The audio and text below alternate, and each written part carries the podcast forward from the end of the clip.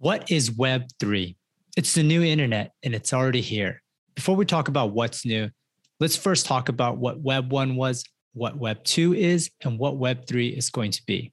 Web 1 is the AOL Netscape original Internet Explorer where you would log into things using a username and password. Web 2 is Facebook, Google, Amazon. If you've ever signed into a website using a Gmail or Facebook account, you're using Web 2 technology. Web 3 is Ethereum, NFTs, Bored Ape Yacht Club, where identity and ownership is held by you and verifiable through smart contracts. So, what can you actually do with those NFTs? Is there a real world use case around NFTs and decentralized identity?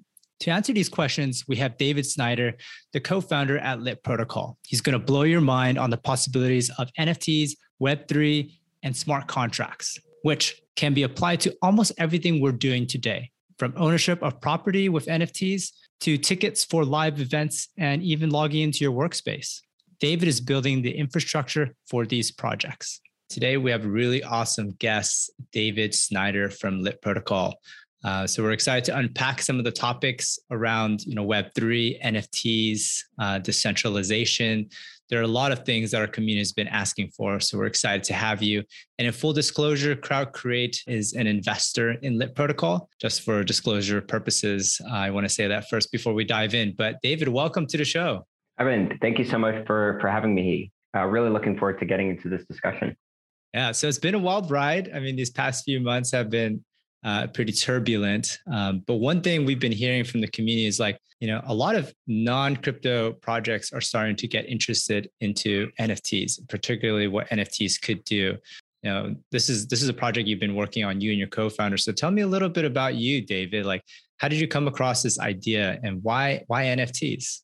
Yeah, um, I can. I'll give a kind of a, a, high level on on what we make at Lit Protocol, which is a decentralized access control protocol. And uh, what that does is functionally turn things like NFTs or other on-chain data or credentials essentially into access passes to other resources in kind of a fully decentralized way, where also encryption is available. Um, and uh, how, how, we got into this specifically, uh, we had built an NFT marketplace, and this was about a year and a half ago. Um, and Chris, my co-founder, said, "Hey, David, look at this!" And it was an HTML5 NFT. It was a NFT that contained a bunch of um, audio samples. And uh, just to kind of add a little bit of context, you know, NFT is functionally a pointer on the blockchain, at least in, in most cases, uh, that is pointing to some file. And that was kind of the light bulb moment we had where it was like, oh, wow, these aren't just video screens or, or picture frames that are platformless and embedded inside of a browser window. They themselves can be browser windows. And uh, we basically um, built uh, the first version of the decentralized access control to make that statement true. And then there's this classic kind of quote that says, um, innovation often happens uh, during work rather than before. And as we were kind of pulling on that thread, basically uh, and, and paying attention to a lot of the other problems in the space realized that like a generalized decentralized access control network uh, provides a, a, lot of implications beyond just unlockable nfts and we can get into some of that today. And then for a bit more historical context um, chris my co-founder chris Cassano uh, was one of the or was the inventor of the first bitcoin hardware wallet so he's been around the space for a long time. Um, I first uh, I, I, first kind of like uh, deeply grokked the Ethereum white paper in 2015, and it was aligned with a lot of the other things that I was thinking about, and so um, was, was was quite moved uh, once being able to understand that. Wow, that's a lot. That's a lot to unpack here, but I want to bring it back to that point uh, you said, uh, the point of pointers. And if anybody's familiar with like programming, it's a really simple concept, but the fact that it's sitting in a decentralized place I think is kind of one of the the core core things that you brought up there. Why why is that so key? Because I mean, there's there's Bitly's, there's there there are a lot of ways to redirect and point to a specific asset, but why is it so important to make it it's a decentralized pointer? Yeah. Um, so I mean, this is functionally the the the innovation of Bitcoin uh, and, and blockchain is being able to create a decentralized ledger Uh, so functionally, what we get out of a decentralized ledger, whether we're talking about a crypto asset like Bitcoin or an NFT, is the capacity to add historical context on the internet. Prior to these decentralized ledgers, there wasn't a trusted way to say, this thing happened at this moment in time, whether it was the minting of an NFT, the selling of a token, um, doing some kind of smart contract function. Uh, there, there was never the time dimension on the internet prior to this. And adding that new dimension to the way that we can interact digitally. And, and, and this was only added through kind of solving the Byzantine generals problem, basically designing an incentive based network in uh, adversarial context where you can't necessarily rely on the parties to trust each other, but you get them to collaborate by aligning their incentives. This is the kind of the key innovation of Bitcoin. And what that means for, for everybody is that assets that couldn't have a price and weren't really liquid before um, now have that capacity because we can have uh, basically the authenticity that a certain piece of art or token or NFT was created by a specific individual because they control the private key to the wallet address that that minted it or created it. Um, and then that asset can be traded around using this decentralized ledger system. Um, and we, we, we can go into some details about how blockchains work if you like. Yeah, I, I, do want to. The reason why I brought that up is because we get a lot of questions around like, what is an NFT? Like, why is it why is it that this picture is the authentic? Why is it that this one particular one is authentic when I can copy and paste it? And you kind of answered it there because you can see a timestamp of every transaction where originated for that particular piece. So that kind of goes into why, you know, why you can you can trade it, why you can sell it, why there's a secondary market. So yeah. that's that's pretty fundamental to this. Um, I also want to dive into so a lot of people have been kind of kind of talking about your project like it's a middleware, like it sits in between um, and it gives added functionality to i know you said not just nfts but let's just focus on nfts right now because mm-hmm. a lot of companies are asking about this so what is what is the position and what is the value that uh, the protocol brings to these like you know adding value to an nft adding more experiential um, things to an nft yeah absolutely. Um, and uh, just to respond to what you said earlier, I think there's one kind of key word that I left out before, which is is the notion of ownership and and owning the asset through encryption is is really what it boils down to. Um, but in terms of the the kind of extra capacity and what it means to be middleware, I can tell you a bit more about the protocol in detail, and then we can explore some examples in NFTs as it uh, relates to a, a couple different categories, specifically around community membership, what this means for retailers, what this means for DAOs or kind of internet corporations, um, art and creator experiences, as well as gaming. And yeah. I think there's implication across all of these categories, and we can absolutely dive into them. Um, but in the general sense, essentially the way that Lit Protocol works is that it is a distributed network of nodes that can validate some information that's on chain, such as Alice owns this NFT and it's not just one party that's doing that validation; it's a it's a network that's doing that. And then using um, using an encryption methodology called BLS threshold encryption, each of those nodes that do the validation can basically uh, create what what what is called a decryption share or a signature share and send the those shares down to the user and this is kind of uh, the interesting thing about it is when that user on their computer, what we would say is like in the client, when they aggregate those shares above the network threshold, they can reproduce that initial secret. So it's a way to say, you have this credential on chain, you own this NFT, and therefore you get access to a given resource. And as mentioned earlier, uh, we can talk about some of the examples. That given resource could be uh, a chat group, uh, could be on Discord, it could be elsewhere using decentralized web tech. Um, this is there's a whole kind of notion of, of, of membership here, and all of these pieces are interconnected. But I can kind of go through them quickly.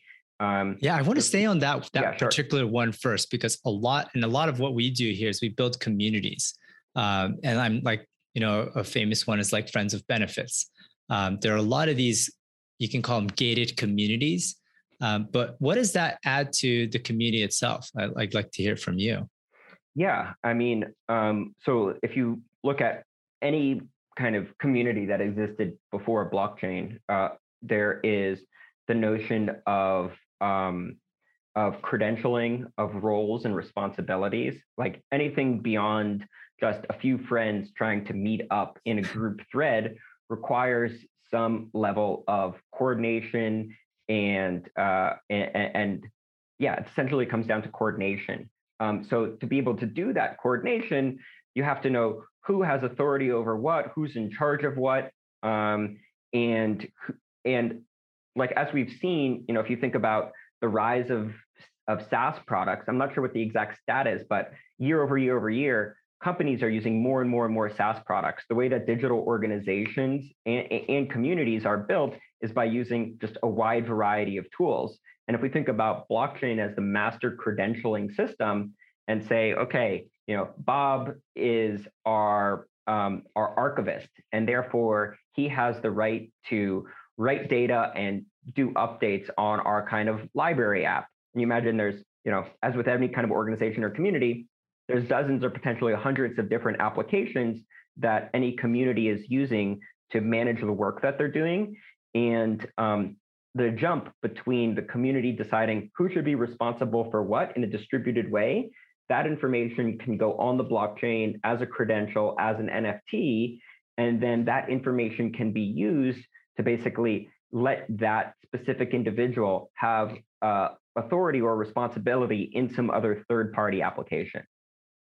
So I can see applications here really strong in like let's say the workplace where you know you come in you're you're you know I don't know consultant A level A and you want to get access. Um, so by provisioning this through an NFT, they can get access to specific things. Um, I can see that um, a very big application. What about on the community side? Like let's say like a Discord group or like uh, I know a lot of companies even even um, let's say for example you have a token and you want to say that only our token holders um, or NFT holders of my pass get access to my exclusive community. How does that work?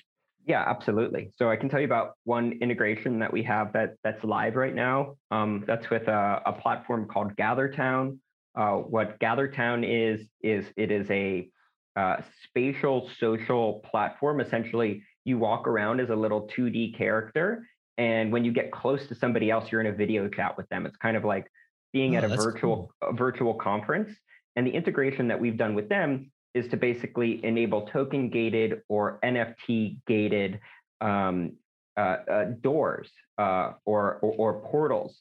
So uh, there's a few examples that are already live of people who have basically set up whole worlds where there's certain areas that people who are own a certain NFT or credentialed in a certain way can go into and have a discussion about a given topic, uh, just like you would see at any kind of community event or conferences with different um, different areas for access, different content being discussed, and different things, depending on how integrated somebody is into the process. Even if you take an example like a concert, even all the way to having like a green room for the artist to kind of prepare and do what they need to do. The other side of uh, it to talk about in a community context, I'll tell you about another application um, that's live is the integration that we built out with uh, Shopify.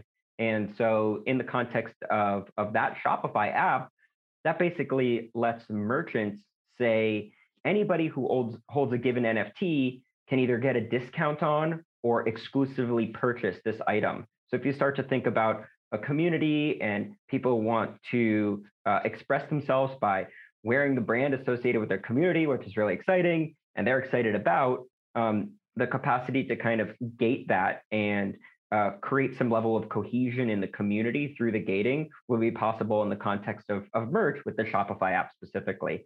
And so there, there's no app that this can't touch, basically. Uh, That's fascinating. I mean, uh, regularly I get calls from e-commerce brands that want to build you know an nft to give their community their their users more access. So what what i know you mentioned you know access to discounts access to exclusive drops. I'm thinking like adidas with their nft but what like what's the possibilities here? Not just those two examples.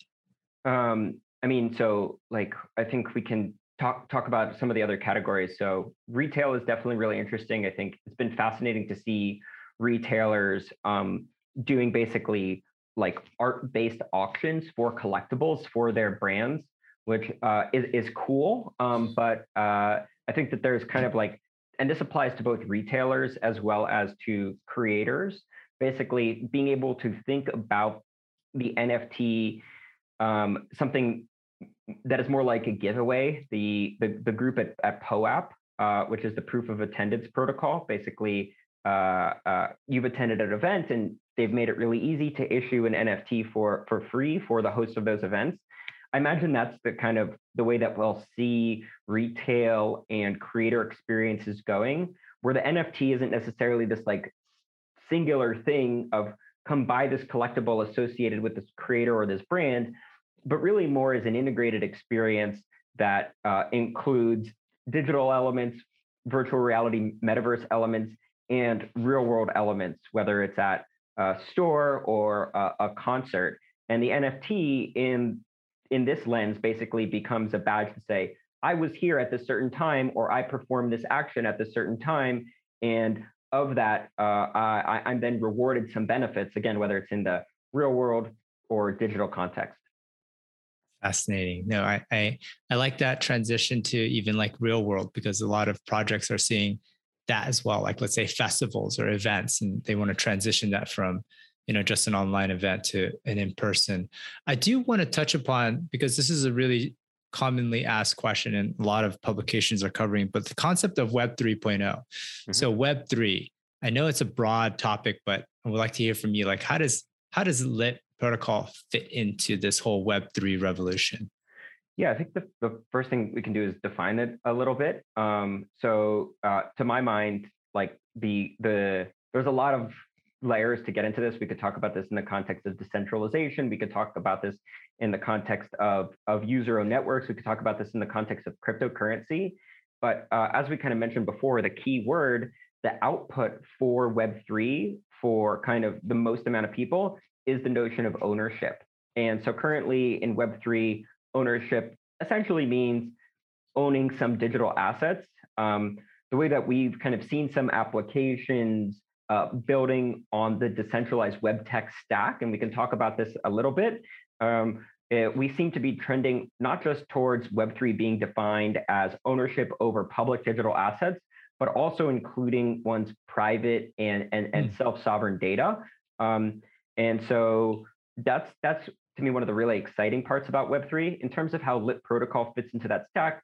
Certainly on like the public asset and credentialing side, uh, there's everything that we talked around around access to experiences, events, drops, live streams, uh, collaborations, chats, etc.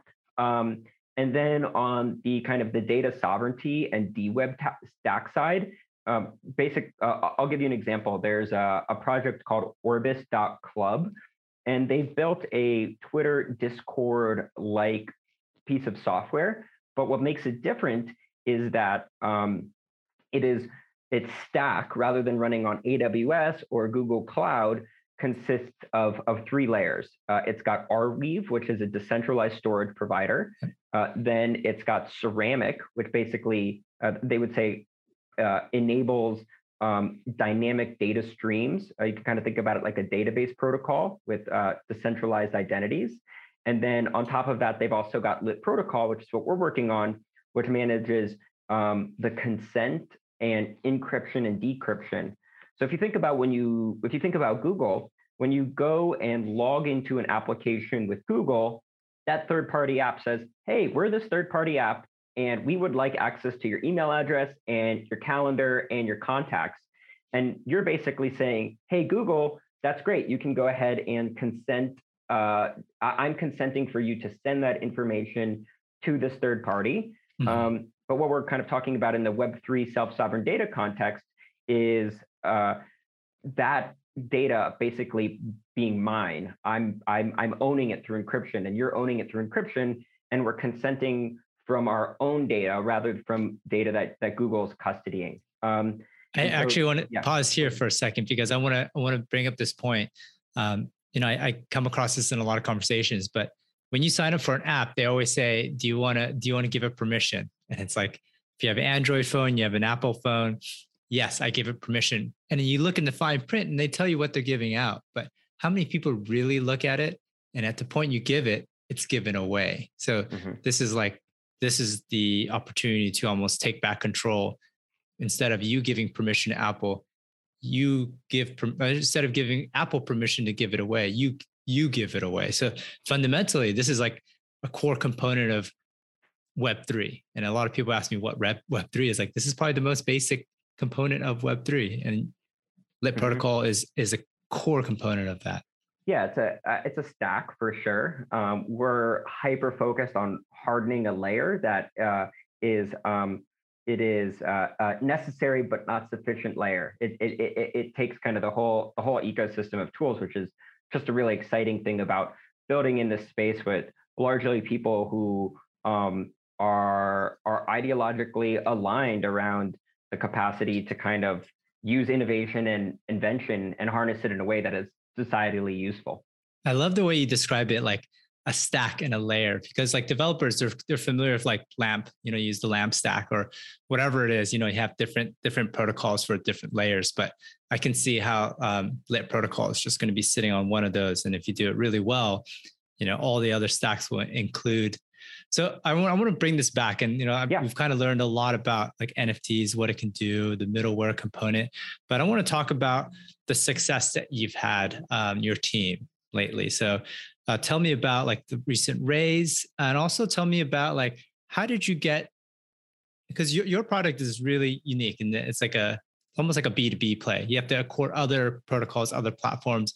How did you build that buzz uh, around your project? So let's cover you know at a high level your raise and then how did you yeah. create that buzz yeah i mean i think uh, so we raised uh, about six months ago um, a seed round and we're really just looking to raise from people who are kind of uh, aligned with the notion of decentralization and tokenization and who are really clear thinkers. And obviously that, that that's how we got um, in touch. Um, and then um, in terms of how we've gotten the word out, we participate in some hackathons. We're super active in Discord. Uh, just kind of paying attention and and and reaching out where appropriate. There's so much happening in this space, and um, and also at the same time, uh, if you have a good proposal or you have a thoughtful thing to say, um, people are extremely receptive to conversations. I found whether it's like through Twitter DMs or emails or Telegram, whatever it might be.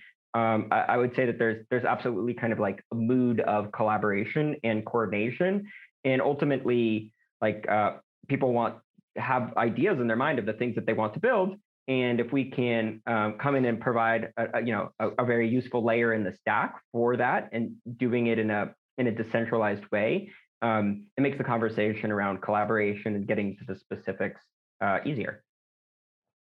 Yeah. So what what were the best channels that you found to like getting? I know you said like DMs, emails. Were there any particular channels that you felt like these were these are probably the best ones looking back? Yeah, I mean, I feel like we're just getting started, frankly. like uh, things are things are picking up certainly, but um, uh, uh, there's there's there's more ahead in terms of um, in terms of kind of getting the information out there and obviously like there's a, a, a, you know a lot of things say the word decentralized on that but like the real communication is talking to somebody who needs to use access control and basically kind of running through you know what does it mean to what does it mean to grant access to a centralized uh, resource? What does it mean to grant access to a decentralized resource? What does it mean to grant access to like an existing web 2 app and then what are the various mechanisms for that and then and then how much trust do you have to put in any given party? Because it is a, it is a quite important part. And so um, yeah i think we've been fortunate there with this kind of decentralized network take on access control um, to uh, that we've designed it from the onset for it to exist in this kind of like adversarial environment in the same way that bitcoin was designed in the same way that you see a lot of token networks designed.